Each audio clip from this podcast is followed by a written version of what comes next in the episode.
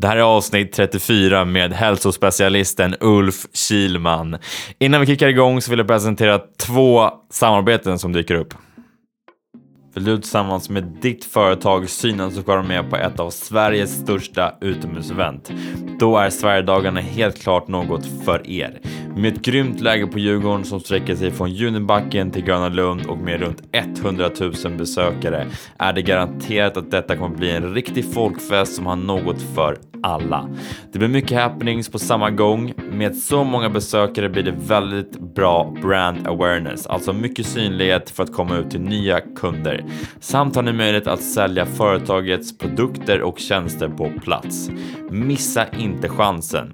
Det är ett perfekt tillfälle för ditt företag att visa vad ni går för och komma i direktkontakt med befintliga och nya kunder. Det finns platser kvar, eh, så hör av er till Sebastian Alticardes på Sebastian snabla alleventsales.se eller 0700 449 333 för mer info om hur ni bokar in ert företag.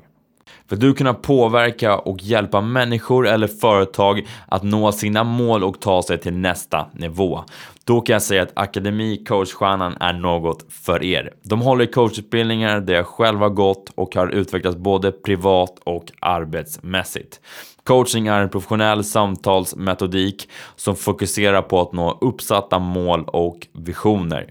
Tycker ni att det här låter intressant så gå in på www.coachstjärnan.se och ange koden Kim Schultz vid bokning så får ni 1000 kronor i rabatt.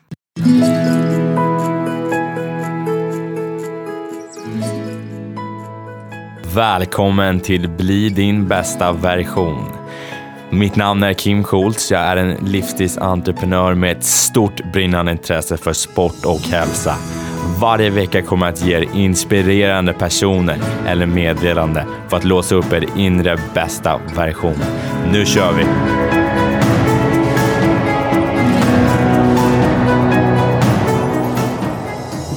Hälsa, kost, att hålla sig frisk och prestera på topp är något som veckans gäst Ulf Kilman brinner för. Det här avsnittet är riktigt intressant. Jag blev riktigt förvånad och nyfiken på många saker Ulf berättade om. Ulf är en hälsospecialist som driver tillsammans med sin fru Kilman institutet där de hjälper flera kroniskt sjuka att bli friska. De har hjälpt flera toppidrottare att bli friska, skadefria och hjälpt dem att prestera bättre. Institutet har bland annat hjälpt simmaren Lars Frander att ta VM-guld och OS-guld, simmaren Therese Alshammar att ta VM-guld, Aron Andersson som jag intervjuat och så vidare. Ulf fick intresse för kroppsterapier för ett antal år sedan och har studerat olika tekniker som kunde få de flesta sjuka att bli friska. Ulf har ett eget system där han blandar flera tekniker som han har lärt sig under åren som osteopati, näringslära, akupunktur, homeopati, medicin, kinesologi och hur nervsystemet fungerar. Det var många svåra ord där känner jag. Han utbildar även flera andra terapeuter i sina behandlingsmetoder. Ulf och hans team har tagit fram ett flertal kosttillskott som heter Freeway som hans klienter använder sig av. Kolla in deras produkter på www.kilmaninstitutet.se och där kan ni även läsa mer om Ulf och vad han håller på med helt enkelt. Saker vi pratar om i detta avsnitt är hur det kommer sig att Ulf blev intresserad av hur människor kan bli friskare och prestera bättre. Att vårt kranvatten i Sverige inte är så rent som man tror. Vilken typ av kost vi borde äta för att hålla oss friska och prestera bättre. Vi pratar om nervsystemet, parasiter, lärdomar, utveckling, kosttillskott som Ulf har tagit fram och däremellan kommer det massa intressanta historier. Utan vidare introduktion, här är Ulf Kilman. Välkommen tillbaka till podden Bli din bästa version. Nu har jag med mig Ulf Kilman. Hur är läget? Välkommen förresten. Tack så hemskt mycket. Det är jättekul och eh, ärad att få vara här. Ja, härligt. Vad kul att du, du tycker det. Eh, hur är läget med dig? Det är bra tack. Härligt. Oftast bara bra. Ofta. Ja. Vad händer för dig just nu? Ja, det är rätt mycket. Jag jobbar ju fullt upp med klienter som kommer från jordens alla hörn. Eh, försöker luska ut varför de har problem. Mm. Mm. Spännande, du jobbar ju med, med, mycket med kroppen och, och hur man kan prestera bättre och just med, eh, med sjukdomar och sådär. Mm. Och just nu snackar vi om, precis innan här, om vatten. Att vanligt vatten är tydligen inte så, så bra fick vi reda på precis. Kan Nej. du berätta lite mer om det? Ja, för 20 år sedan kanske så skulle jag kunna alltså bli väldigt arg om någon sa att vårt svenska vatten var dåligt. Mm. Idag vet jag mer om det och mm. ser att det är inte så sällan att folk har blivit sjuka på grund av att vi använder vårt vatten, vårt kranvatten. Det kommer idrottsmän från uppe i Östersund till exempel som har fått kryptosporid för att de inte renar vatten tillräckligt bra. Eh, andra partiklar finns ju, är, man tillsätter ju kemikalier och allt möjligt för att rena det sista. Det ser rent ut men det är oftast inte så bra för människokroppen. Ja. Nej men precis, det är, det är lite, vi gjorde ett test här precis med mitt ben och vi höll emot vanligt vatten och sen du hade med dig eh, vad ska man säga, mer ja. renat vatten eller köpvatten. Och eh, jag kunde inte alls hålla emot, alltså när, lika bra när du höll emot Nej. vanligt vatten från kranen. Nej, det, det, jag är helt alltså blown away på riktigt, det är, det är helt sjukt. Ja. Jag fattar inte själv, det var som ett trolleritrick typ. Nej, precis, det är ju så, man, man ser första gången hur ett nervsystem reagerar på saker och ting så blir man ju så. Och jag blev ju själv så en gång i tiden. Mm. Wow, vad är detta för någonting? Ja. Så det här måste jag veta mer om. Det är ja. därför jag håller på att jobba med det jag gör. För jag ser att alltid reagerar nervsystemet på allting. På gott och ont. Ja. Ehm, och ju bättre att man eh, pysslar om och gör bra saker för nervsystemet så att det, den, kroppen kan göra sitt jobb. Ja. Vad, vad har du liksom, hur kom du in på hela den här banan med, med kroppen och nervsystemet? Liksom, vad... Ja, jag eh, hade väl aldrig svårt i skolan egentligen men det var väl inte så himla kul och eh, jag bodde med min mamma och syster och hade väl ingen hjälp hemifrån eh, med läxor och sånt där heller. Så att jag, jag, jag skötte mig så pass bra så jag gick ut nian med ett grundbetyg som var okej. Okay. Men det, då gjorde det att inte jag kom in på de sakerna jag ville komma in på. Mm, mm. Så det blev bilmekaniker först. Ja, okay. ja, det var inte så tokigt eh, det. Jag tycker att det är ett trevligt jobb också. Jag gick ut som kursetta på den utbildningen som gick. Jag jobbade som på BMW-verkstad två år och började tycka om bilar förstås då. Men mm. det var inte så bra betalt och skitig jämt. Och sen hamnade jag i en, eh, utav en eh, anledning att det var en god vän till mig som aldrig hade pengar och han sa att han inte hade något jobb. Då slog jag upp Dagens Nyheter och så visade jag, hallå det finns ju hur mycket jobb som helst här i tidningen. Det snöskottarjobb, du kan jobba.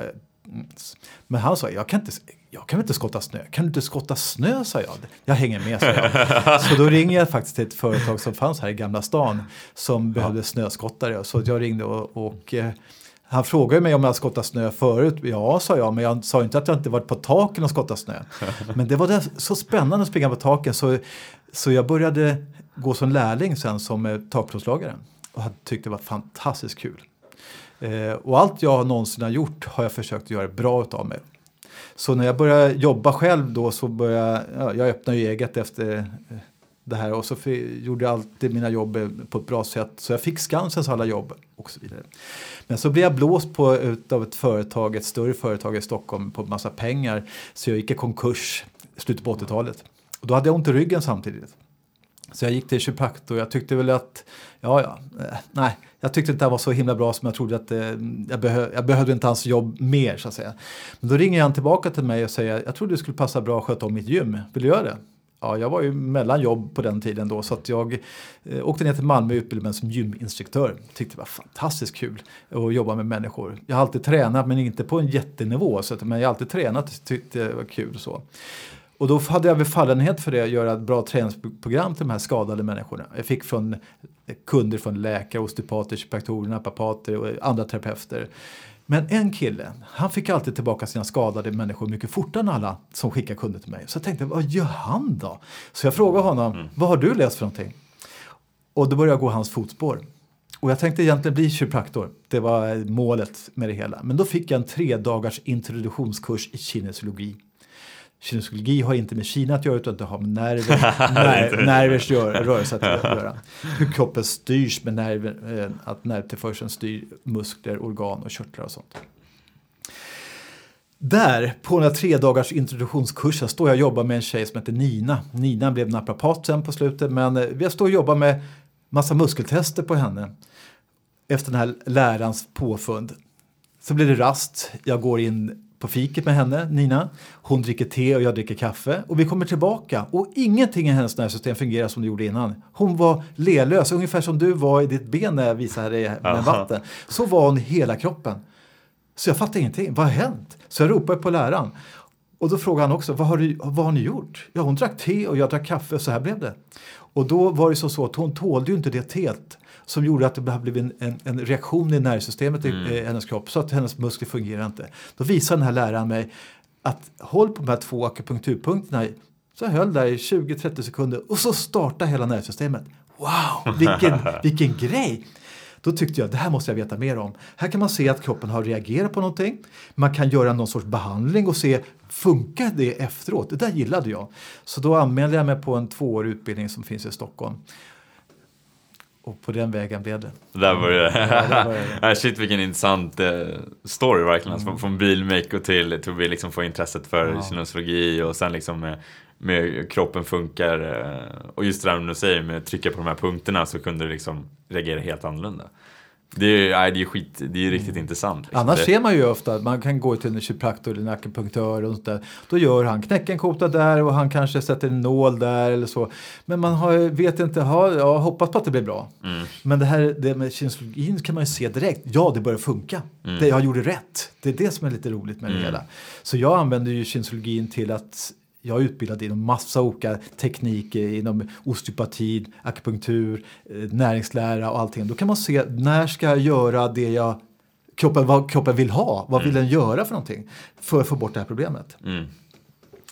Jag eh, gick ju den här utbildningen och då hade jag befallenhet för det där så jag blev hjälplärare sen på den skolan i två års tid. Jaha. Så, men sen öppnade jag ju klinik. Eh, jag jobbar ju med massa olika metoder. Och, eh, men sen fick jag ont i armbågen. Eh, och då hade jag min klinik på gym på Söder. Jag gjorde, jag var personlig tränare och jag jobbade också med de här manuell te- terapierna då också. Men då fick jag så ont i armbågen så att jag kunde inte lyfta en kaffekopp till slut. Var så illa? Så illa var det. Så, så, Ja, då är- då, då är- gjorde, då är då gjorde det verkligen ont. Ja, alltså. det- Och då skulle jag träna med människor och visa hur de ska träna och det gick ju inte. Så då, då gick jag runt till läkare, osteopater, kiropraktorer, naprapater, kinesologer. Bara de kändaste människorna. Ja. Och ingen fick ordning på det här. Ingen alls alltså. Ingen alls. Och då tänkte jag, stackars mig, ska jag få sluta det här trevliga jobbet jag har hittat nu? Ja nu precis, jag har Ja, in på någonting ja, jag gillar liksom. Ja. Så bara, Så, men då träffade jag Karina. Karina var eh, också gått samma utbildningar som jag. Hon var nap- naprapat fast hon har gått lite, ja, samma utbildning som jag. Så jag kände Ja. henne väl. Träffade henne på Söder utanför Åhléns. ehm, på Ringvägen. Och då står vi och pratar en stund och så säger hon så här. Hon fick reda på att jag hade ont i armbågen. Men jag kanske kan hjälpa dig. Då tänkte jag, nej, vad ska jag, hur ska jag klara mig ur det här nu då? För hon erbjöd sig att jag ska följa med direkt upp. Och jag hade väl ingen lust för jag tyckte ju att jag var bättre än vad hon som terapeut än vad hon var. Och jag hade ju varit hos de bästa. ja, vad ska Men hon kunna göra? Jag skulle liksom? kunna göra. Så jag fick följa med upp till henne. Hon hade sin, en, en liten bänk hemma hos sig på, på Söder. Ja. Så jag går upp där och eh, då hade hon varit i England och lärt sig lite tekniker därifrån. Så efter en stund så säger hon, ja men du har ju parasiter sa hon. Va? Va? Precis så tänkte jag. Är hon helt korkad tänkte jag. Vadå parasiter? Det fanns inte mitt, mitt tänk ens. Mm. Då, hon hade inte kommit så långt i utbildningen som kunde säga vilken sorts parasit det var. Men jag fick lite örter. Hon kunde ta fram en ört som skulle vara bra mot den parasiten. Och redan när jag går därifrån så känner jag att det har hänt någonting i min armbåge. Efter sju dagar så hade jag inga problem längre. Och då hade jag en, en, en, en, en parasit som låg och åt muskelvävnad i armbågen. Eh, som jag hade fått när jag var i Gambia. Hur, hur, hur sa du att du fick bort den? Hur fick de... Ja, då får man eh, äta ört. Men först och främst måste man hitta, för, få kroppen förstå vad är det som är fel i kroppen. Ja. Och där är- då kan man se, är det ett virus, bakterier, parasiter, letar du fel mat? Va, vad gör du för någonting som, som gör att det här felet finns? Ja. Det kan man se på olika sätt. Och det var ju så då, när jag fick fri det här pro- problemet, då ringer jag direkt till henne. Var har du lärt dig det här? Ja. England sa hon. Okej, jag sticker till England. Och då var det så att eh, Dr. Allan Beardal och min lärare i England, Richard Holding, de hade gått ihop 1970. För att, och de var väldigt kända gubbar båda två inom det här. Och de sa till varandra 1970, det borde gå att utmana en kropp för att se vad man ska göra och vilken ordning man ska göra så här. Mm. Då höll på att fnula med det här i tre års tid med sina, sin kunskap och 1973 så tycker jag wow, vi har fått ihop världens bästa system hur man jobbar med att arbeta med människor som har problem eller sjukdomar. Ja. Då började de lära ut det till läkare, osteopater, kiropraktorer i England och USA. Jag kom be- eh, där på 90-talet då, men, men när jag jobbar med de här teknikerna som är fantastiska så får jag, ser jag att jag får de flesta sjuka friska. Men jag jobbar mycket mer med idrottsmän än mina lärare gjorde. Ja. Eh, så de här idrottsmännen fick jag inte alltid ordning på. Och en sjuk människa, eh, ja han blir ju jätteglad om han blir lite friskare, då tycker han Ja. att han är frisk. Men en idrottsman oftast är rätt så frisk. Och har han då en skada som inte läker så, så känner ju han när det inte stämmer riktigt. Mm. Och då undrar jag, vad, vad, vad är det som missas då? Så, men då har jag haft tur och fått bott och levt med de här människorna. Jag är väldigt nyfiken på speciellt de folk som, som jag inte lyckas lösa med en gång. De är, de är intressantare fall för mig. Ja. Så då bodde jag med de här tills jag började se ett mönster att aha, man måste vara lite noggrannare bara. Så jag har ändrat en hel del i deras, deras tänk men det, jag använder grunden kommer därifrån. Mm. Så jag kallar det då för holografisk kinesiologi så jag har eh, sedan åtta år tillbaka lär ut till andra som vill bli terapeuter eller sådana som är terapeuter som vill lära sig mer hur Så man du jobbar med sprider, du människor. sprider liksom kunskapen Ja, för jag kan inte hålla de här fina grejerna för mig själv. Ja. De har tjatat på mig i många år. Du måste börja lä- lära ut det här. Och jag vill ju, vill ha mina godbitar för mig själv Ja, först. jo. Men till slut så, okej, jag har startat en utbildning och så tycker jag att det är jättekul att lära ut. Och Mm. jag kan inte ta hand om alla som kommer. Det kommer från, de kommer från USA, de kommer från Dubai, de kommer från eh, Ryssland, de kommer från Ukraina, de kommer från Shit, hela Europa. Det är helt internationellt Alltså, alltså. så varje dag så kommer två, tre stycken som inte är från Stockholm ut till mig till Ekerö där jag har min klinik. Oj. Men det är bra att det finns andra runt om i Sverige och det finns i Finland, jag har lärt ut också till. Men jag, Mm. ja, att de kan också ta hand om det, för jag hinner inte med allihopa. Men vad kul, alltså ett sånt intresse liksom. Ja. Då, börjar man förstå att det, man gör någonting som är Ja. intressant och funkar liksom. Det, det måste ju vara jättekul. super, superkul alltså. Men vad, vad inspirerade dig, vad är det här liksom som inspirerade dig till att starta igång Kilman-institutet, eller hur? Ja, det var i början så, så startade jag upp några kliniker tillsammans med Karina bland annat öppnade en, en klinik på Söder, byggde upp en klinik med henne. Mm. Men sen märker jag att jag eh, jag behöver göra någonting annat än va- bara vara bara vara där. Man har varit på samma ställe i många år så tycker man nu, nu vill jag göra någonting annat. Mm. Och eh, då, fann, då stack jag iväg till Globen, där hade jag min klinik ett tag, några år. Men jag behövde fler behandlingsrum. Jag behövde ett gym gärna. Gärna Ah. södra sidan Stockholm. Gärna bredvid en idrottsplats och gärna bredvid en tunnelbana. Så jag hade två mäklare ute i, ja, i närmare två års tid som var ute och letat åt mig efter lokaler. Två år? Två år. Shit. Nej, ingen hittade någonting som passade. Då, då ringer Lars Frölander, simmaren Lars Frölander som jag hade Ja, hjälpt bli precis. frisk. Och han ringer mig och säger, jag tror jag hittade din grej, sa han. Ute på Ekerö. E- Jag hade inte varit ute, jag hade inte satt min fot på Ekerö någon gång. Så jag åker ut på Ekerö och blir alldeles frälst i det där. Va, kan man köpa sånt där ställe? Och där har jag då min eh, klinik nu och eh, bygger upp eh, vad jag håller på med där ute. Ja. Mina utbildningar också. Ja, vad spännande. Du nämnde ju Lars Frölander, det, må- det måste vi nästan ta upp. Och du har ju Ja. hjälpt honom att lägga om hela kosten och Ja. hela livsstilen. Det börjar ju år 99, då kommer han och då är han så pass sjuk så han är sjuk 20 till 25 veckor per år. Och han är så duktig simmare när han är frisk men han kommer ju aldrig upp till den kapaciteten som han har eh, när han är frisk. Så, som han skulle kunna ha. Och eh, då flyttar han hem, för han bor i USA. Så flyttar han hem till Sverige för att bli frisk bara. Han lä- ska lägga ner simningen. Och då får han höra talas om mig genom någon annan. Så han Ja. kommer till mig och bara vill bli frisk. Och då sa jag så här, jag tror du kan fortsätta simma. Nej, det tror inte jag, sa han. Jo, det tror jag, sa jag. Men eh, två behandlingar senare så åker jag med på träningsläger. Eh, och då får jag ett, ett vykort från Australien där han har träningsläget. Och Ja. han ska åka tillbaka till, sen till USA på eh, kortbane-VM i USA år 2000. Och då får jag det där kortet där står att jag aldrig tränat så här bra. Så jag ser fram emot det här VMet. Då kommer han hem med fem, fem guld, fyra, vär- fy- ja, fem guld. Wow. Jag tror att det var fem guld, Ja. eller om det var fyra guld. Men det är Ja. fem världsrekord och fyra guld och en miljon i prispengar kom han hem med. Så han, han nästan går ner på knä och ber mig, snälla Ulf, kan du hjälpa mig med min fortsatta karriär? Ja, hedrande för det är en väldigt fin man det där. Så Ja. jag sa jättegärna, sa jag. Så jag tillbringade några år med honom, eh, åkte runt hela världen runt med honom. Eh, och då var det ju många andra simmare som ville också följa med förstås på det här för de såg ju att Lasse simmar ju så bra helt plötsligt. Ja, Eh, var kom de resultaten ifrån, Ja, hela liksom? tiden. Så Therese Ashammar började gå hos mig också då. Så jag skötte om Therese Ashammars eh, karriär där också. Ja. Men sen blev jag stoppad. Jag fick inte hjälpa de andra simmarna för att SOK. Eh, det var ju så när jag skulle med till OS så, så säger de så här att, för då börjar ju sjukgymnasterna som var med, som skötte om egentligen skador och sådana saker och läkaren som fanns där, de fick, då, då fick inte de hjälpa dem här utan de började komma till mig istället. så jag fick skriva på ett papper att inte jag får röra någon annan utav de andra simmarna eh, för då hotar de att dra in alla pengar. Alltså med kostnader, resor och hotellvistelse och sånt där. Nej, på Så fick, riktigt? ja, på riktigt. Och då, okej, mig gjorde det ju ingenting. För jag fick ju mindre att göra bara. Ja. Så, Vad men sjukt, det, men det, alltså. blir- ja, så tycker För, för, jag för, med. för att kunna hjälpa liksom, alltså, Ja, idrottare att prestera pre- bättre. precis. Hur Men- kan man, jag skulle ju, kom hit! kom hit! Ja, Alltså, man vill ju, jag ser ju som så att jag vill ju hjälpa alla, oavsett vem det är nu, att de ska bli så bra som de bara kan bli. Ja. Sen kan det behövas ändras på vissa saker för att kunna bli så bra, men jag är rätt duktig på att hitta vad det kan vara som gör de här sakerna.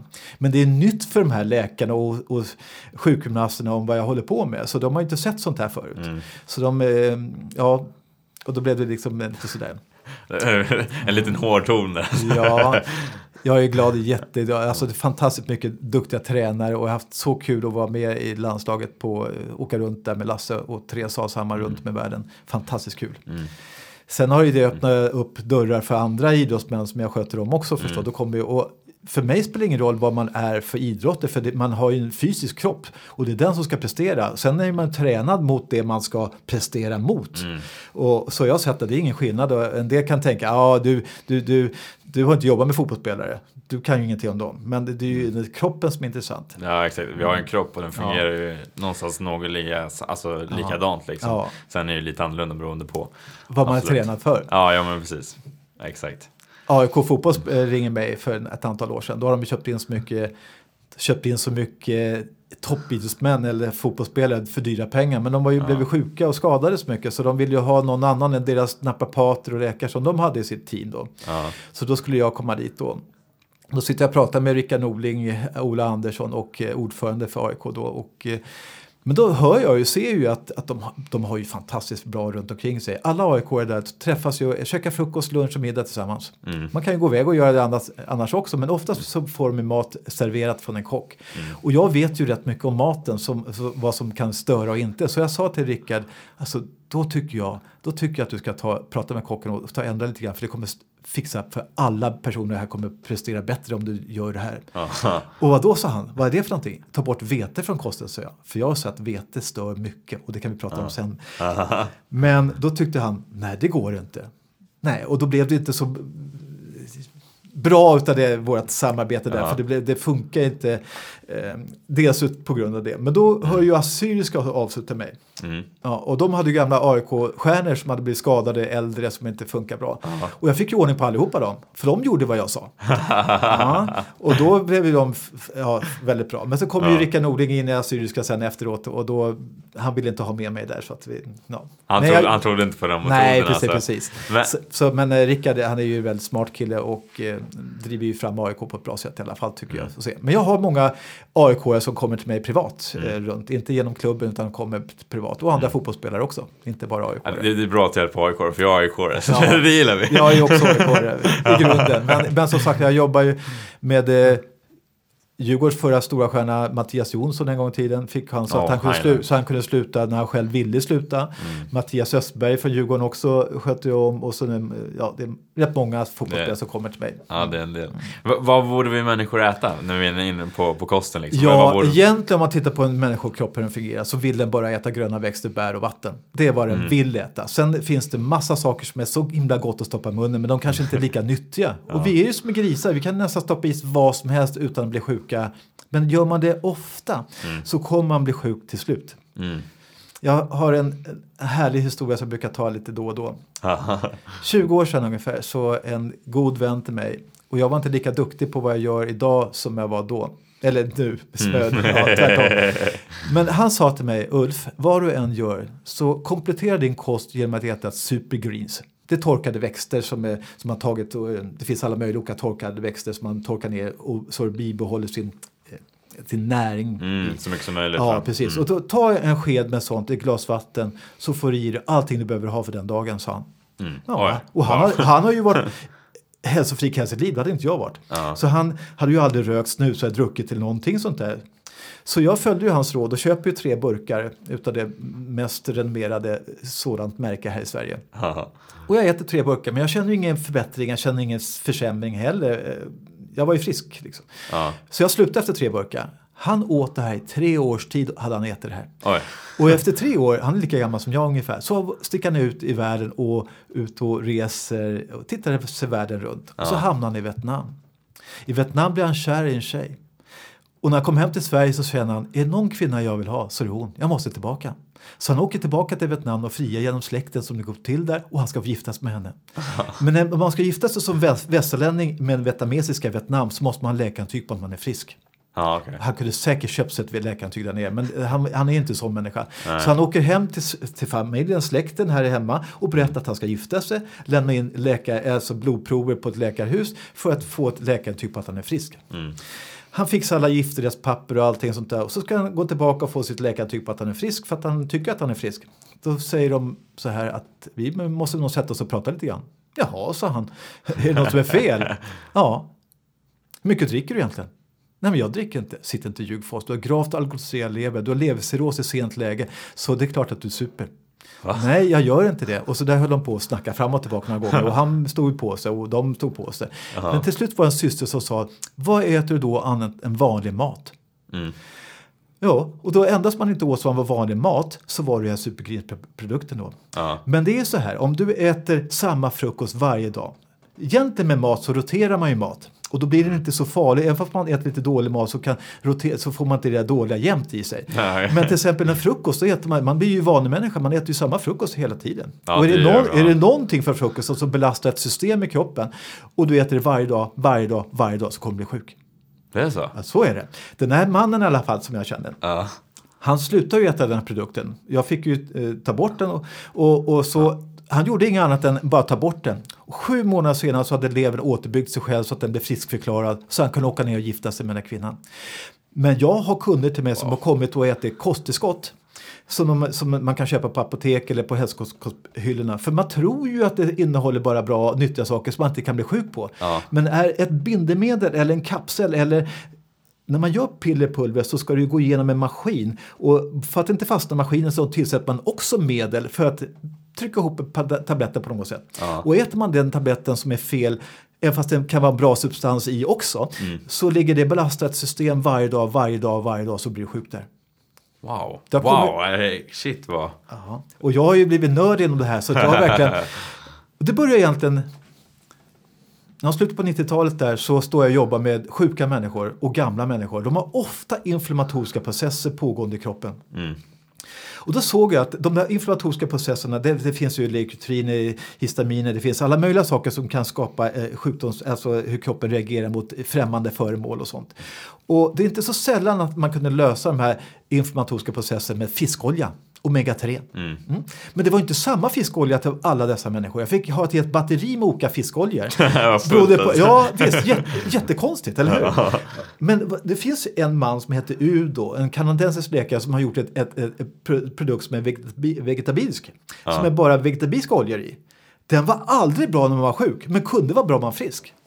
Hur i sjuttsingen... Hur, hur går det Ja, till? ja, det, det, är ja, det fattar inte jag heller. Men jag tittar ju på hur nervsystemet fu- fungerar och då funkar den aldrig när man var sjuk mot de här problemen personen hade. Men när man var frisk kunde man äta det här. Men då tittar jag på etiketten på hans burk. Han har stoppat i linfröolja, han har stoppat i det och det och det. Men jag tänkte direkt, det finns ju faktiskt tusen oljor till. Varför har han inte stoppat i dem då? Är han snål eller hur tänker han? Ja. Ja, så då bad jag min fru, Lotta, kan du ta kontakt med alla leverantörer på, eh, på vegetabiliska oljor som finns worldwide och be att få alla dessa prover som de har. Shit, det, det, det måste Det, vara kom, en del det alltså. kommer ju, det kommer ju ett, ett antal linfröoljor förstås då, ett antal sådana sorter. Och då började vi testa, titta på nervsystemet, hur man reagerar på de här sakerna. Och till slut hade jag fått fram en produkt som jag kallar för Fokus då. Den är gjord på vegetabilisk olja bara. Och jag vet ju inte, men den var bra både som sjuk och frisk. Det funkar båda liksom. Den funkar ja. båda. Men jag vet ju inte vad jag fått ihop egentligen. Då skickar jag in det på labbanalys. Ja. Och Alltså det är bara fettsyre. Man ser att att labben kan se att det är 100% fett. Men det är på 90% de någons- någonsin sett i labben. Ja. Och vegetabiliska fetter oxiderar väldigt lätt. En, en, en, en, en eh, fettsyra från olivolja till exempel som är helt färsk ligger oxidationstalet på 6-7 någonstans. Då är den helt ny färskpressad. Ah, okay. Och efter, om den får komma med ljus eller syre på så rostar den liksom. Den blir oxiderad. Aha. Så vid 17 någonstans där, då måste man kassera för då är det inte bra nog längre. Då har den gjort sitt. Ja, då har den gjort sitt. Ja. Den här oljan vi har fått fram ligger på 0,1. Man, man har aldrig sett det och det verkar som att blandningen vi har fått ihop hjälper varandra på något sätt. Så blandningen ligger på 0,1 ett år senare. Tre år senare. Som har stått Lite, framme, öppnat och sådana saker. Det händer inget, Wow. det är ingen oxidation, oxidation i det här. Ja. Och då blev jag fascinerad av det här. Wow, vad finns det mer då eh, på marknaden? Ja, fettsyror kan man få så här bra. Vad finns det inom växter? Vad finns det inom allt annat då? Ja, så varenda jag har- område Jag har som man kan på titta, många, liksom. många, många år och titta på. Och får man ihop någonting som passar en människa så passar det faktiskt alla människor. Är det någonting i som inte passar någon människa så passar det inte någon annan människa heller. Mm. Så, att, så att kroppen är fantastisk. Ja, den är ju, Mm. det är så mycket liksom om kroppen. Det är, den är ju liksom, hur allt funkar, det är ju så imponerande och fascinerande. Men hur, hur mycket tror du att man vet om kroppen typ, idag? Ja, Alltså, det, det är svårt att veta. eh, jag tror att vi har mycket högre kapacitet än vad vi har egentligen. Ja. Det är ju så att, att hjärnan ska förstå vad som pågår och då hämtar den information. Från syn, lukt, smak och hörsel, det här partiet, eh, alltså från huvudet, ger eh, 50% av all inkommande information. 35% av all inkommande information kommer från händer och fötter. 15% från resten av kroppen. All den informationen ska hjärnan bearbeta med hormoner, aminosyror transmitterämnen för att förstå vad det är som pågår här utanför. Den jämför då också gammal fakta man har inlagrat i hjärnan och sånt. Och när den har förstått det här då börjar den skicka ut elektriska impulser till körtlar, muskler och organ för att styra upp kroppens alla system. Till mig kommer ju folk och vad jag ser är att det är oftast att inte eh, nervsystemet gör sitt jobb. Den styr inte en viss del på kroppen utan någon anledning. Det kan vara virus, bakterier, parasit eller liknande. Mm. Något som hindrar, liksom, något som Ja, ligger... precis. V- Vilka grejer borde vi undvika att äta då? Är det något så här, det här borde vi absolut undvika liksom, i kostväg? Något som vi Ja, borde sätta det, bort, om, jag liksom? säger, om jag skulle få en fråga från någonstans i hela världen så skulle jag säga ta bort vete först. För det belastar för mycket. Det gör att tarmen inte tar upp resten av näringen på rätt sätt. Och då blir det följdproblem på det. Mjölk är ju inte bra det heller och inte Nej. socker heller. Men jag ser att om man ska börja någonstans och det är svårt nog, det är att ta bort vete från kosten. Ja. Eh, Jag, tyckte, jag var ju en sån där kille som tyckte om att gå in på fiket, ta en kanelbulle och en kopp kaffe. Ja, Jättegott. Men jag har fått ändra på det nu. Jag ser att Ja. det, det skapar för mycket problem. Mm. Men det blir som inflammationer Ja, i och, tarmen? och äter man idag, om du, om du och jag går och tar en fika här nu och så Mm. tar jag en kanelbulle. Jag kanske inte känner någonting med en gång. Det kan ta upp till 14 dagar innan man reagerar. Så efter två dagar eller fyra dagar så vaknar man upp och känner "Va- varför mår jag så här? Varför skadar jag mig då för? För det går, det, kroppen reagerar inte direkt ibland utan den reagerar lite kortsiktigt, lite, lite långsiktigt senare. Och då, det är därför jag när jag jobbar med idrottsmän, de kan köpa en timme av mig. Jag bryr mig inte ett dugg om de bara köper en timme. Då kan jag nämna det här med kosten. Men om de vill ha mig professionellt och jag ska hjälpa dem att bli bättre. Då måste de ta bort vete från kosten. För, för det blir så mycket konstiga fel och, som vi måste hålla på med sen. Då slipper man att ta bort vete. Ja, men jag, jag har läst på en del om det just med, just med vete och gluten. Liksom, och Ja. att man vill, det blir som inflammationer och det blir fel med pH-värdet som jag förstår det. Jag har sett att våra svenska vete är ju sämre än, än, än, än eh, vetet i, Spanien Italien eller sådär också. Ja. Så det skapar också problem där borta men inte lika mycket som vårt svenska vete. Mm. Jag, jag sitter och läser tidningen, kanske tio år sedan, Dagens Nyheter är det. Då är det en läkare som, som står om hans liv då i två sidor får han i DN. Jag sitter en söndag och tycker att ja, kan jag läsa, det kan vara intressant.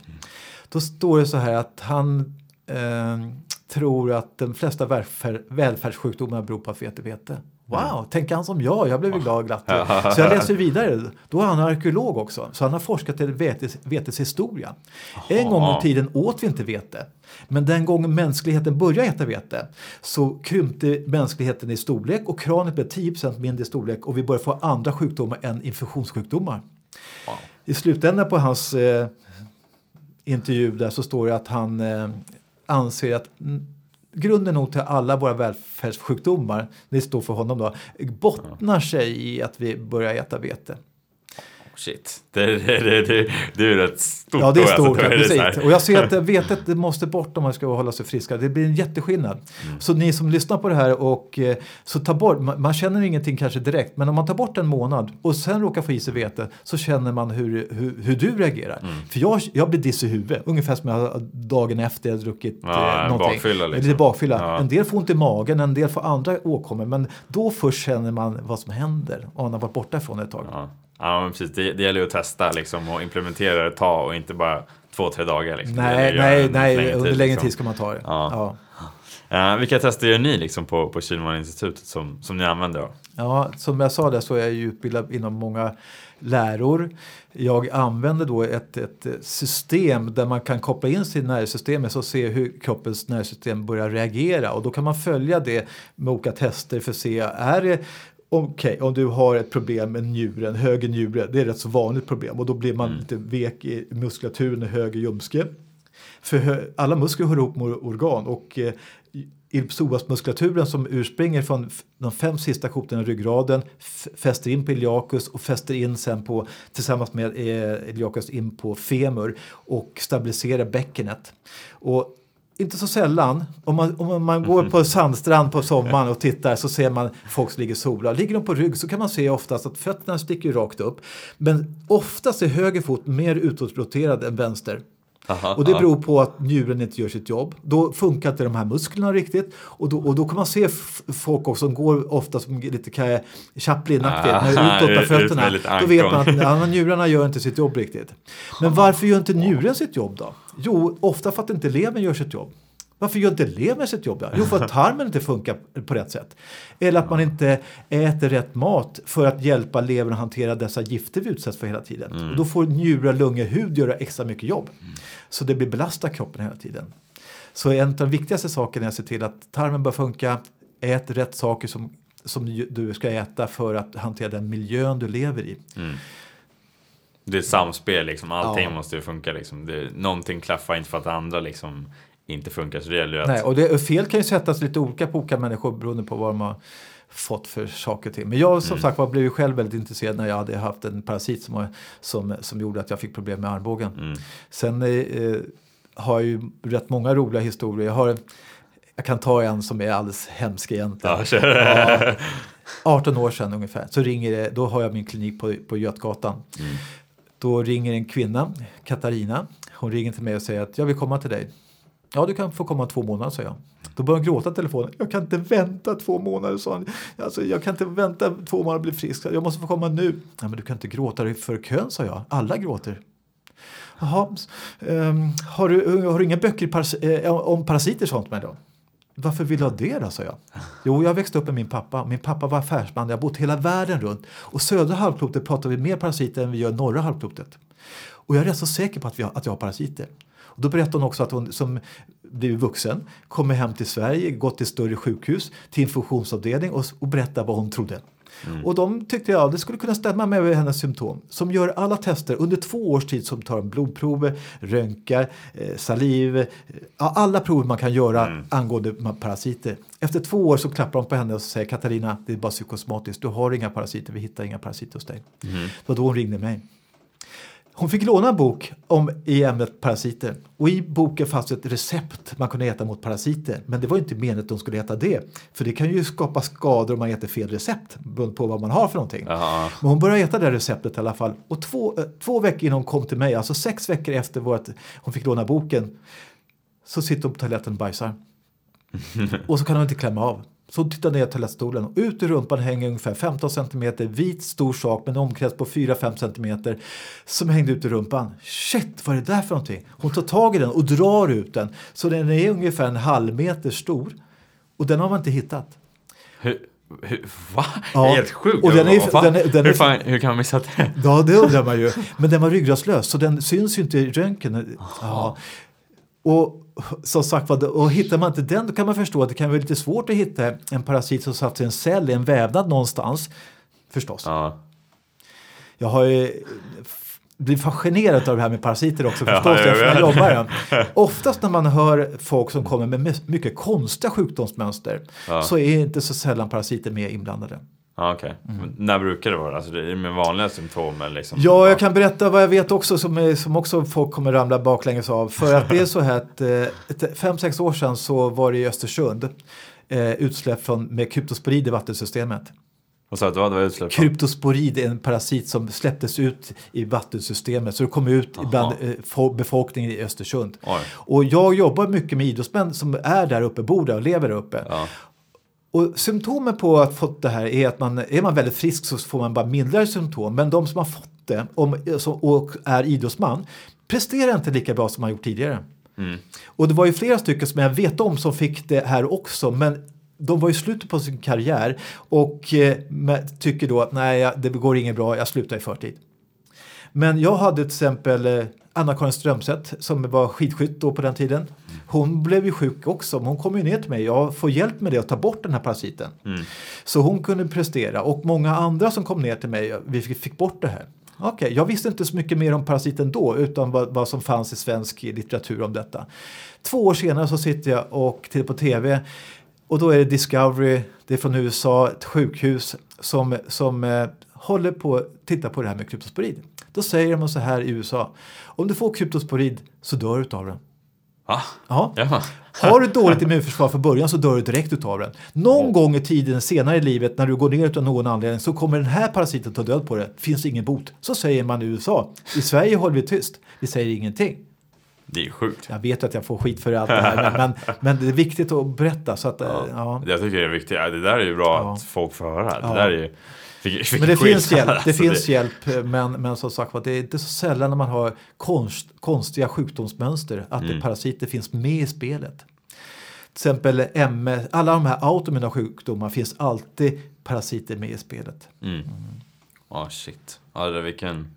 Ja, det där är helt galet. Alltså, Ja. det, man har ingen koll på sånt där. Nej, det, du skulle liksom- kommit till mig innan så skulle vi ska jag visat dig lite grann så att jag fått med dig hum om saker och ting. Ja, jo, precis. Det här är- ja, det är helt... Det är galet alltså, när man tänker på det. Vad, vad, vad borde vi, liksom, någonting som du kan rekommendera som vi, vi borde äta? Du säger bär, Ja, det- alltså, fru, alltså Det är svårt, alltså, alltså jag åker ju runt och köper ekologisk mat. Eh, Mm. från, och det finns ju ibland, och ibland så ser den dålig ut, den ser sämre ut än den, den eh, besprutade. Men jag försöker välja ekologisk mat och jag äter ju vegankost. Men jag kan om jag går på restaurang ta en fisk någon gång ibland. Det någon som bjuder mig på bröllop och har fisk, då kan jag ta fisk. Annars äter jag vegankost. Helt vegan alltså? Vi är veganer, precis. För kroppen tycker ju inte om, som jag sa där, eh, animaliska proteiner eller så. Mm. Så det är egentligen inte bra för vår kropp? Alltså. Det är så- Nej, vi, vi är som grisar, vi kan äta dem men det är ju inte så bra som kommer- det skulle. Det finns mycket bättre saker att stoppa i oss. Ja. Sen är det då, så ska man stoppa i sig så mycket då, för äter man bara grönt då måste man äta oftare. Mm. För att få i sig tillräckligt mycket och då måste man lite koll på det också. Mm. Och sen måste man kanske, ja, för många år sedan, år 2000 så ringer en eh, man, han heter, eh, ja det är en känd läkare. Ja. Ja, känd läkare är han. Han jobbade med eh, Eh, han jobbade med Martin Liberg bland annat och Ah. Foppa och några stycken Oj, till. ja, Ja, och, och Carl Lewis på den tiden från, från USA då. Alltså välrenommerad läkare då. Mm. Han ringer mig och säger så här. Ulf, våra ko- vägar korsas en del för vi jobbar med idrottsmän båda två. Och de här idrottsmännen som jag får från dig, de har alltid så bra värden. Mm. Hur funkar det? Jag får aldrig upp dem i samma värden som du får. För vad han gör är att ta ett blodprov, skicka in till ett labb i Finland, kostar 80 000 ungefär att ta det här blodprovet, vad jag har hört. Ja, och så tittar man och ser vad fattas eller inte. Och så, så lägger han till det som fattas enligt hans tänk då. Mm.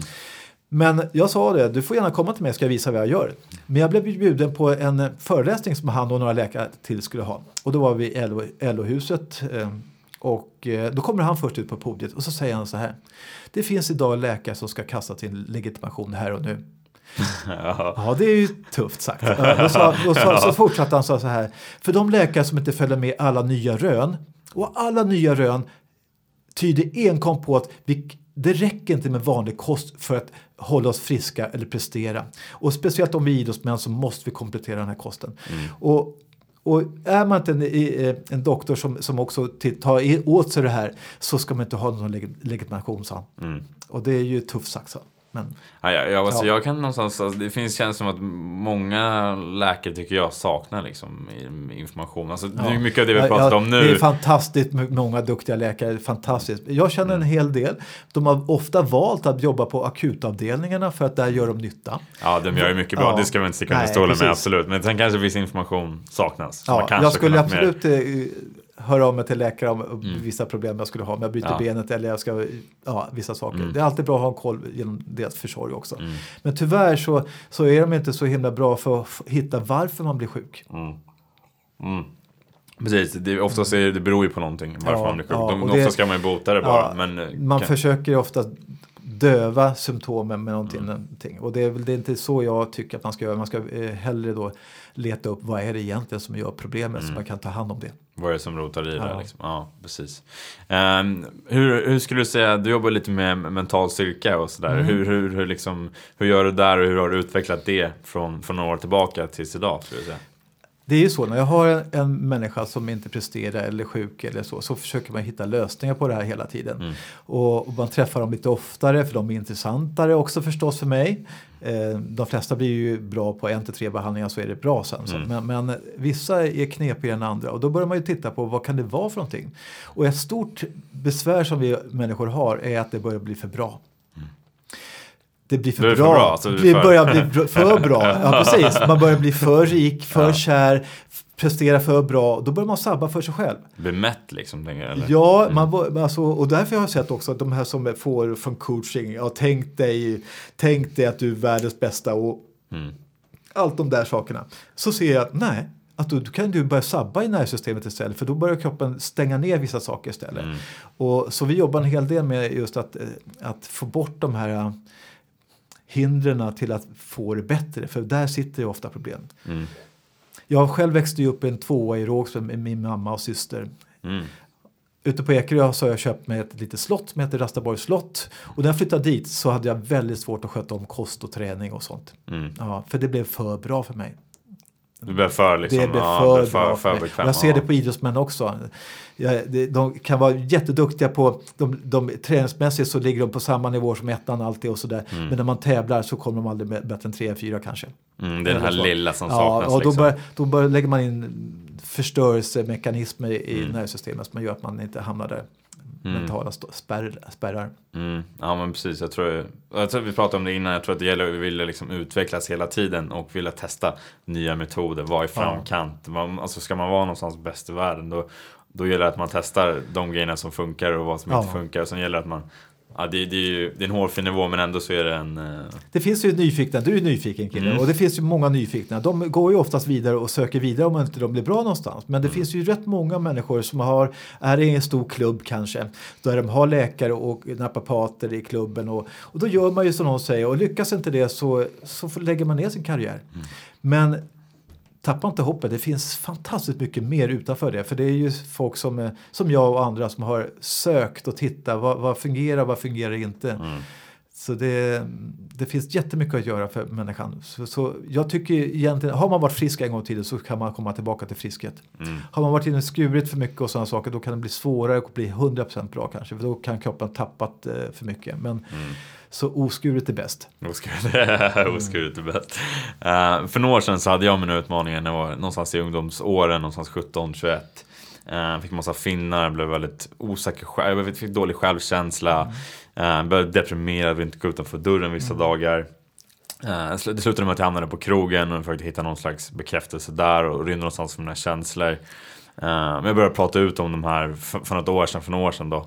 Eh, och kom ur det och började ställa mig själv frågor och bli mer, nerfy- bli mer ny- nyfiken liksom och börja hitta vad jag vill göra.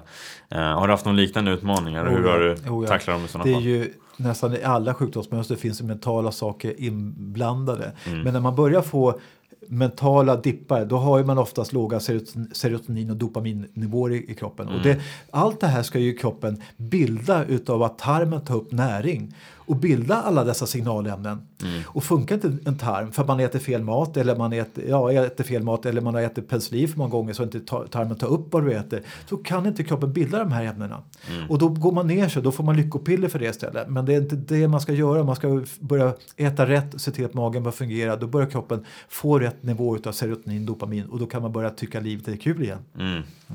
Ja nej, men precis, det där tror jag är viktigt som du säger. Nu tog aldrig jag några tabletter någonting Nej. för det. Nu, nu, eh, Men det är vanligt idag. Ja, ja det är Ja. väldigt vanligt och det har jag pratat med, med några fler som jag haft med i podden som Anders Hansen, han är psykiater, har skrivit boken Hjärnstark och han, han trycker mycket på att fysisk aktivitet är viktigt liksom. Och det där tror jag kommer till, till att äta bra mat också. Jag tror det är en helhet liksom. Eh, och då tror jag att man mår någonstans Ja men mycket bättre, det är en helhet. Både äta, träna, eh, göra någonting man tycker om, göra någonting som man brinner för. Då tror jag att det allt kommer fungera som, alltså någonstans mycket bättre. Ja. Skulle jag säga. Absolut. Vi- vi- Vilken sak skulle du säga, vi- vilken, eh, vilka frågor borde människor ställa sig själv mer idag skulle du säga? Är jag nöjd med vad jag har just nu? Eller, eller eh, tycker jag att jag mår bra? Mm. Är det här jag vill vara? Är man inte nöjd med det så ska man söka vidare. För det finns, eh, det finns fantastiskt mycket människor ute på jorden som, som har dragit stråt eh, lite längre så man kan titta på vad de gör. Och härmar man dem så kommer man oftast dit man närmare vad de är i alla fall. Så det är jätteviktigt att titta på vad har, om jag vill bli någonting. Är det någon som är sån? Okej, följ hans fotspår, gör som han gör och tänker och läs mer om den personen så kommer du också hamna väldigt nära där han är. Mm. Det tycker jag är bra. Ja, jag, tror, jag tror det är bra förebilder liksom. Någonstans har, har någon annan människa lyckats, varför skulle man inte själv kunna lyckas? Ja, faktiskt är det Eh, så. Det, det, Ja. det ligger mycket i det skulle jag Ja. säga. Så jag tror det är väldigt nyttigt att ha, ha förebilder liksom. Och mentorer brukar jag trycka på väldigt Ja. mycket också. Har, har du haft några mentorer som, som har hjälpt dig? Nej, alltså jag har ju då mina lärare inom det här. Jag har ju, är en sån där kille som tycker att jag ska klara allting själv egentligen. ja, det är ma- manligt att göra så. Men jag har ju då, när jag började eh, inom den här branschen överhuvudtaget, inom eh, leta på hälsa, så har jag träffat på fantastiskt duktiga människor. Och det är ju Mac Pompey Volontist som är rektor på Kilsfridsskolan. Det var han som, som fick mig att tycka att wow, fantastiskt att kroppen reagerar på det här sättet. Och han har ju utbildning inom det här som jag tycker är jättebra, jag gick dem själv. Sen är det ju då Richard Holding i England om man tittar på de här bitarna. Sen har jag ju förebilder om hur jag skulle vilja vara. Jag vill ju se bra ut förstås, prestera bra och jag vill ju tjäna pengar för att kunna... Och när- pengar är ju inte illa så. En del lyser det hårt i ansiktet på att man ska tjäna pengar. Men jag vill ju använda mina pengar till att, att kunna forska mer, se till att mer folk blir friska. Och, och den biten, det är där jag vill lägga mina pengar sen. Ja, man måste Ja. kunna, för som du säger, alltså, ska man kunna göra någonting så större, vill man kunna utveckla någonting, då behövs ju pengar. Ja. Jag tycker inte det är fult att tjäna pengar, men jag tror inte att det ska vara huvudsyftet. Nej, Oftast. det, får brukar jag vara. på. Det. Nej, börjar man tänka det så, då, då slår det bak. Ja, då tror jag att det blir som du säger. Ja. Ja. jag tror det blir backfire liksom. Att det, Det finns ju, om man ska nu börja tro att man ska börja lära sig vad jag gör och sen bara vill, för jag tjänar rätt bra med pengar. Mm. Att jag ska börja, att man ska göra som Ulf då och tjäna mycket pengar och inte tänka sig, för att jag, jag brinner för varenda kund som kommer in till mig om det är så gammal, ung, eh, sjuk, frisk, att hitta dess eh, lösning på dess problem. Mm. Och det är det man måste ha i sinnet att man vill göra det. Mm. Nej, men annars tror jag inte man kan gå så där långt heller. Alltså, då kommer man inte ha den när man kommer gå upp tidigt på morgonen. Man kommer inte ha den här nyfikenheten, det brinnande intresset. Och då, då blir det, Nej. det kommer lysa igenom, det kommer synas och eh, ja, det, det, kommer, det kommer inte funka i, i längden. Det kommer kanske funka ett tag, men det kommer inte hålla i under längden. Liksom. Det, det är jag rätt övertygad om. Eh, vad, vad har du lärt dig liksom, om Kilmansinstitutet? Hela den resan, vad är, typ, vad är den största läxan som du har lärt dig därifrån? Ja, man blir ju vad man äter. Ja, blir man... Ja, man blir vad man äter. ja. Ja, faktiskt. Eh, och tyvärr så berättas det, sägs för mycket i vinstsyfte om vad vi ska stoppa i oss. Mm. Och, och vi är ju lite gottgrisar allihopa och eh, tycker ett, om att äta gott och sånt. Men, men eh, det är oftast där det som gör när man är ung så har man oftast mycket energi och kraft för att tåla vad vi stoppar i oss. Men det, under lång tid man har ätit fel mat, precis som han bara åt tre års tid, två örter som då var inblandade och då ska det vara ändå bra saker, låg och belasta hans lever varje dag. Så, så blir man sjuk till slut. Och idag får var tredje människa i Sverige få cancer, varannan människa får hjärt och kärlsjukdomar och så finns det en drös med andra sjukdomar. Och gör vi som alla andra människor, lever som alla andra människor, så får vi de sjukdomar vi också. Det är bara så. Vi kan inte jämföra oss med någon annan. För den kanske har en genetisk uppsättning som är klara av vissa saker bättre än du. Du måste ta hand om dig själv och börja tänka på det här med maten. Annars blir det så. Har man inte kunskapen med maten då får man börja söka den på nätet. Mm. Jag hade en, en, en man här som jag gjorde en väldigt bra sak. Han var tjock. Han är lika gammal som jag. Och han hade massa krämpor. Och så sa han också när han berättade sin amnes att jag har också haft ulcerös kolit. Det är ju är det- en tarm som blöder och är inflammerad och, och det är egentligen steget innanför cancer nästan om man, om man drar det hårt då. Mm. Men han sa att jag har haft det, sa han. Så jag sa det, jaha, hur fick du bort det då, sa jag. Nej, jag gick ut på nätet och tittade på var i världen har man inte det då? I Asien har man inte ulcerös kolit. Så då Aha. började jag äta eh, mat som bara asiatisk mat och då försvann de problemen. Jag har inte den sjukdomen längre. Så det finns ju mycket lösningar om man bara är lite kreativ och leta. Och nu finns ju nätet, man kan titta på och leta på massa saker. Massor bra information Ja, där precis, liksom. Det där var sjukt. Alltså, Ja. När han började käka asiatisk kost. Ja, och då slapp han ju den sjukdomen. Va? Ja, så, så, helt- så mycket kommer ju att man äter fel. Och till exempel jag, till mig kommer många idrottsmän som kommer som har kanske gått in i väggen eller de säger att de har tvar, de kan inte, sjuk, sjukvården klarar inte av dem och sånt där. Mm. Men egentligen är det nog bara att, att nervsystemet har tappat lite fattning och sen att man eh, äter inte tillräckligt bra eh, tillskott mot maten. Maten, de försöker ju äta kalorier eh, och så. De har ofta kanske haft en dietist från SOK som kommer till dem och berättar så här, ät så här och fattas det lite kalorier, stoppa i dig lite ja, chips på slutet då, så får i dina kalorier. Men det är inte så man ska göra utan man måste ju Ah. äta nyttiga saker, bra saker. Och har man inte tillräckligt, och som sagt som jag ser idag, våran värld är lite för väl förgiftad. När min mamma var liten, hon född 20-talet, så har man från 20-talet runt om i världen har man odlat på olika platser i världen. Odlat samma saker några gånger, var tionde år ungefär. Och tagit upp grödorna, s- skannade och tittat på hur mycket näring är det här. Koka, gjort mat på det och kolla vad blir det för mat åt det här. De har gjort exakt samma saker hela tiden. Så idag kanske man kan få i sig en fjärdedel, fjärdedel av maten man fick 1920-talet. En i- fjärdedel. En fjärdedel. Och idag också mera gifter ute i våra luft och vatten och sånt där, med kemikalier och sånt. Ja. Som gör att, eh, och har vi inte då till bra mat så kommer inte levern orka göra det här jobbet. Då åker de här gifterna runt i blodbanorna och tar död på celler. Mm. Det hatar kroppen. Då har den fettceller i hjärnan, lever på andra ställen i kroppen. Det börjar lagra in gifterna. Och som liten pojke eller flicka har man rätt mycket depåer att fylla på men till slut blir det fullt. Då börjar det läcka. Du kan läcka på en nervbana som ska styra en viss funktion som gör att du får en symptom som kallas en sjukdom och så är det kört sen. Oj. Jag kan berätta om en finsk tjej som kom till mig för åtta år sedan. kom hon till mig. Ja. Ut till Ekerö, hon kom av Vasa. Eh, åkte rätt långt alltså och ska sätta sig ner och börja berätta varför hon kom till mig. Och efter några minuter så, när hon pratar så slutar hon prata, mitt i en mening. Ja, ja, hon tänker väl, tänkte jag. Men när det går två minuter till och hon har öppnat inte munnen igen, då går jag fram till henne och drar min hand framför ögonen på henne. Ingen reaktion. Hon sitter där. Helt svart bara. Helt svart, ja precis. Unge, då, ja, jag kommer vidare till det.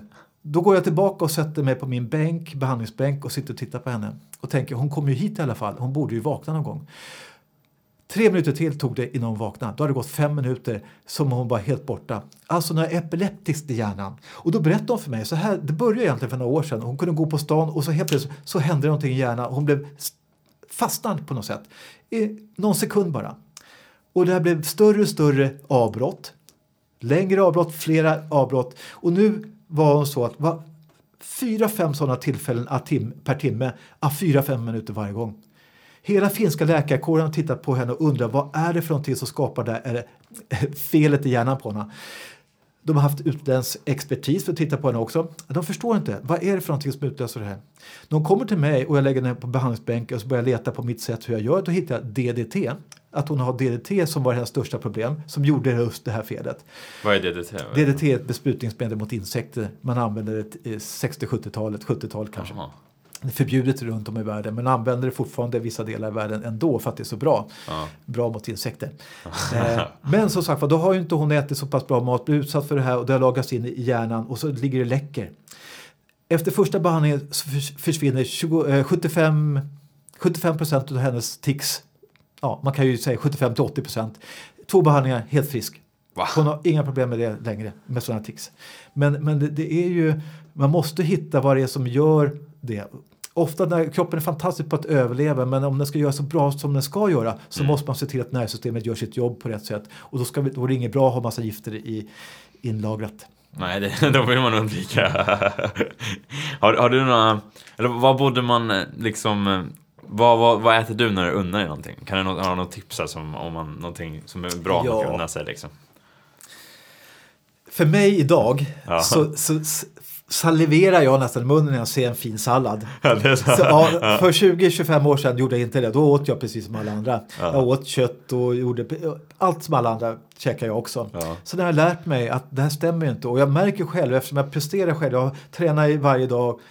Jag springer ett pass per dag, kanske inte mer än någonstans mellan 3 till 8 kilometer varje dag. Styrketränar varje dag. På sommaren simmar jag varje dag. Jag klättrar gärna om jag kan. Jag, jag försöker röra på mig. Jag Ja, tycker om det. mm. Eh, Jag, jag mår inte bra när jag inte gör det. Men jag märker det, om jag får en skada någonstans och den skadan inte läker eller någonting så är det oftast för att jag har ätit någonting som kanske inte var hundra bra. Ja. Ja, och då, måste, då försöker jag ju hitta vad kan det vara för någonting och, och sett de här mönstren. Mm.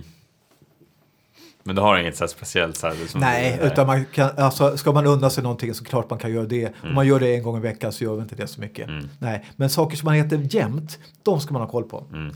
Men unna sig någon gång ibland gör ingenting tycker jag. Hur ofta byter du kost då? Alltså som du säger. Alltså jag har hittat, eh, jag äter köper den e- ekologiska kosten jag kan hitta på, eh, ute på i butiker. Mm. Köper hem avokado, eh, broccoli Mm. och så vidare. Mm. Eh, de som ser fräscha ut. Mm. Sen kompletterar jag ju det med det som jag hittar världen runt med mina kosttillskott också. Så att jag, för där är det är egentligen bara torkade växter Mm. som, är, som är, kvarhåller allt nyttigt i så jag kan komplettera kosthållningen. Mm. Ja, men jag har hört, läst på lite om det där också just med om man köper hem typ broccoli och vissa sådana grejer. Då kan de förlora om de är för länge. Har man dem typ en vecka så förlorar de massor med massor Ja, näring. och, och koka upp för, med för hög värme och sådana saker. Då förstörs det ju också saker. Så Mm. Ja. därför tycker en del att det, raw food är väldigt bra. Men jag har sett att det, ja, alltså det är ju bra i sitt sätt att äta så rått som möjligt. I det sättet. Men många människor kan inte bryta ner de där grönsakerna som är för raw. Mhm. Eh, Så man kan ju behöva ångkoka det lite grann kanske. Ja, Så.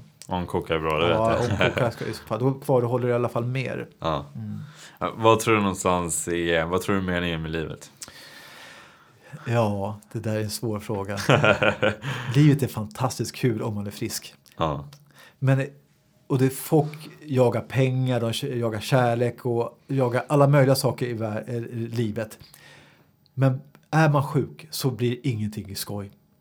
Ingenting är värt det vad man håller på med om man är sjuk. För då kan man inte nyttja det vad man håller på med. Det är inte kul ens. Så, så jag tycker att, att vara så frisk som möjligt så, får, så öppnas det ju många vägar till saker man tycker är trevligt. Mm.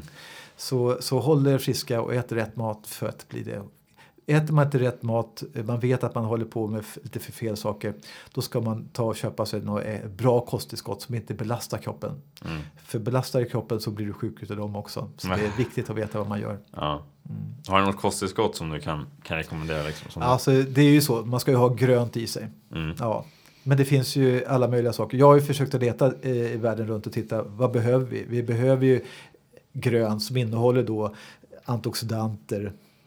Vi behöver salt i mineraler som är rena och fina. Inte det här eh, saltet vi går och köper i butiken bara för det, det, det är bara egentligen natrium i. Vi behöver hela mineralbalansen. Mm. Eh, vi behöver bra fetter och fetter finns ju i växter men man måste äta rätt mycket växter för att få den balansen på.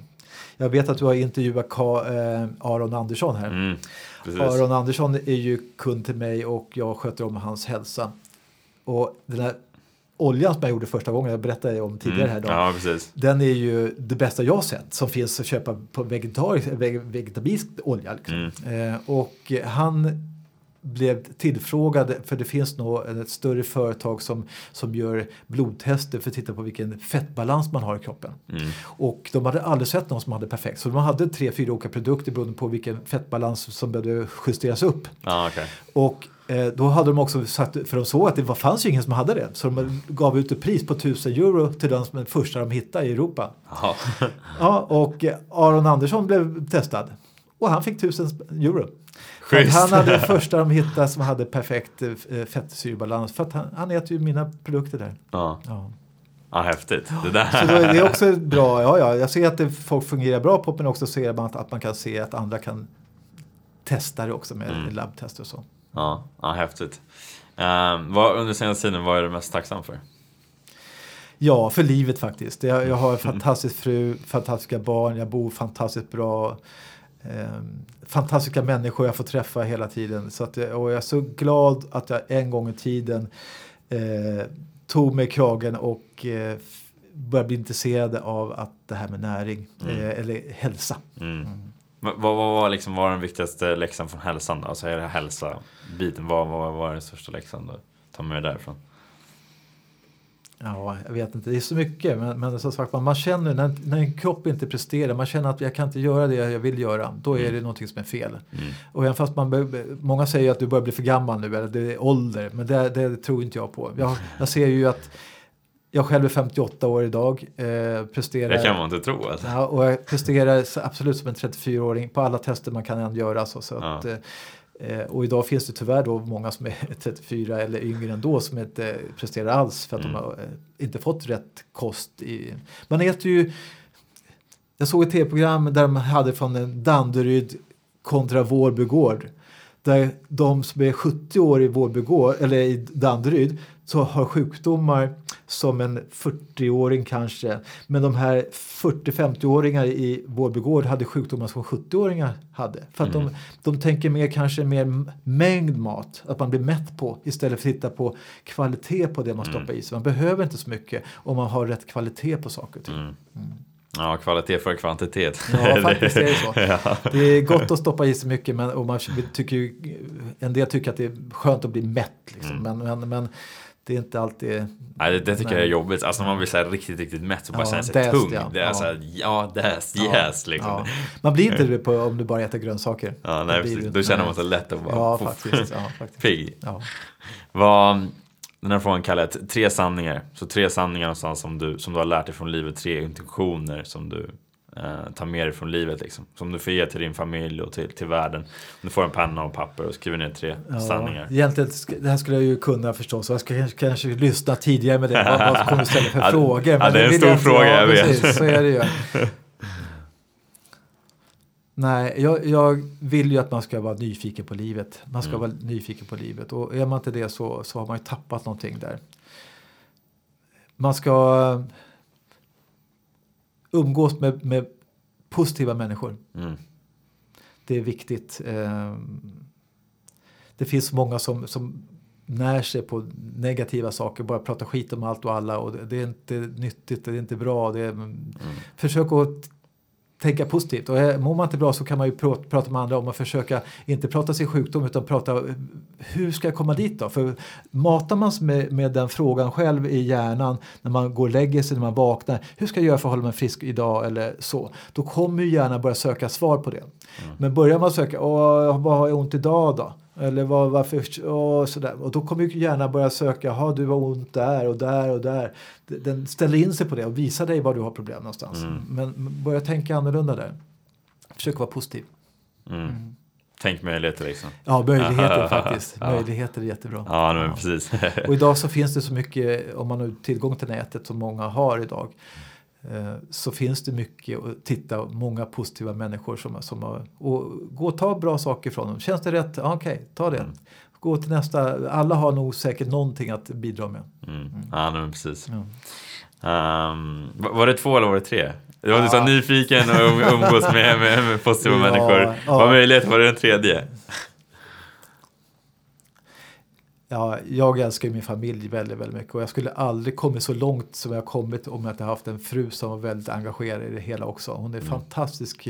För jag, jag har ju blivit nörd till att stå och jobba med människor och grottat in med människorna. Men hon har ju hjälpt oss att börja sprida ut det så att det blir större så andra folk kan, för hon sköter om allting runt omkring mig. Och det är många, många, många, många duktiga mm. män som har en ännu bättre kvinna bakom sig som inte syns så mycket. Men så jag får verkligen tacka min fru för det här. Och, mm. Så ta hand om familj och eh, så. Och det är inte alltid, många blir ju sugna på andra människor man, man kan bli sugen på en kvinna. Så, men det är oftast inte bättre på andra sidan det är inte grönare, det är inte grönare på andra sidan. Nej, nej, utan ta hand om det ni har och gör vad, vad, du själv skulle vilja bli utsatt för. Så att säga. Mm. Mm. Ja, precis. Um, vad tänker du när du går och lägger dig? Att jag vill vakna pigg och alert dagen efter.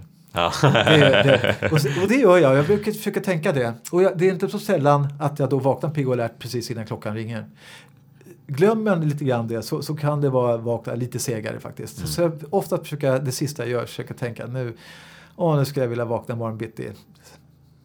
Pigg och alert. Ja. Ja. Ja, det, är, Ja. det är rätt bra tänk. det är rätt bra, det är rätt skönt att vara pigg Ja. alert Ja, istället för bara faktiskt. åh Ja. fan, Ja. ja, dåligt. Så är det. ja, det, det förstår jag. Ehm, har du någon fråga som du vill ställa till mig? Någonting som du funderar över? Nej, jag är jätteglad att du är en man som också är driven och vill sprida lite. För du hade ju liksom bli det bästa jag och jag har det tänket också. Be Mm. best. Det är vår lilla logga i Ja, mitt precis. företag också. Det så, att, så, så det är jättebra. Och det finns många människor som vill som du sprida det här och det, det, det är jättekul att du gör det. Mm. Ja. Nej. Och du är ju ung. Du har ju fantastiskt mycket att, att, att, att hålla på med. Jag tror att människan kan leva jättelänge och vara frisk hela vägen. Det är att man ska ha lite vilja till att eh, vara nyfiken på livet fortfarande. Ha lite saker som du är intresserad av och se till att du äter rätt mat. För då blir du gammal. Då kan man hålla sig frisk längre. Ja, häftigt. Eh, till den sista frågan då. Eh, be your best. vad, vad är din definition av att bli sin bästa version? Hur, hur är man då? Ja. När man, när man har, känner sig sitt bästa jag så vet man man kan göra allt vad man vill den dagen och när man går och lägger sig så har man en energi över. Man känner att man har energi nog och det är ju det som för, det är ju energi vi behöver så att säga. Mm. Och den energin, när inte den finns så orkar vi inte göra saker. Men den finns hela dagen till allt vad du vill göra. Då ska du vara nöjd. Är du trött för tidigt, alltså du orkar inte fram till fem kanske eller sju eller vad det nu kan bli. Då är det någonting som är fel. Du måste då titta på vad är det jag gör, missar, vad är det för någonting. Så att du är pigg hela dagen Mm. tills du går och lägger dig. Där har vi det. Ja, Tack så mycket du fått vara med. Tack. Grymt. tack. Där har vi det. Jag tycker det blev ett super, super bra avsnitt och väldigt, väldigt intressant. Och som sagt, som jag sa i början, det var väldigt mycket som, som jag blev chockad över. Som, som Ulf berättade, som att vårt vatten är inte riktigt rent. Som att vi borde egentligen ha eh, vattenfilter i våra kranar. För att eh, inte ta upp det, det smutsiga vattnet som vi egentligen har. Eh, allt från allt från kost och till vad man ska äta, vad man ska undvika för att hålla sig, men för att hålla sig frisk och kunna prestera på topp.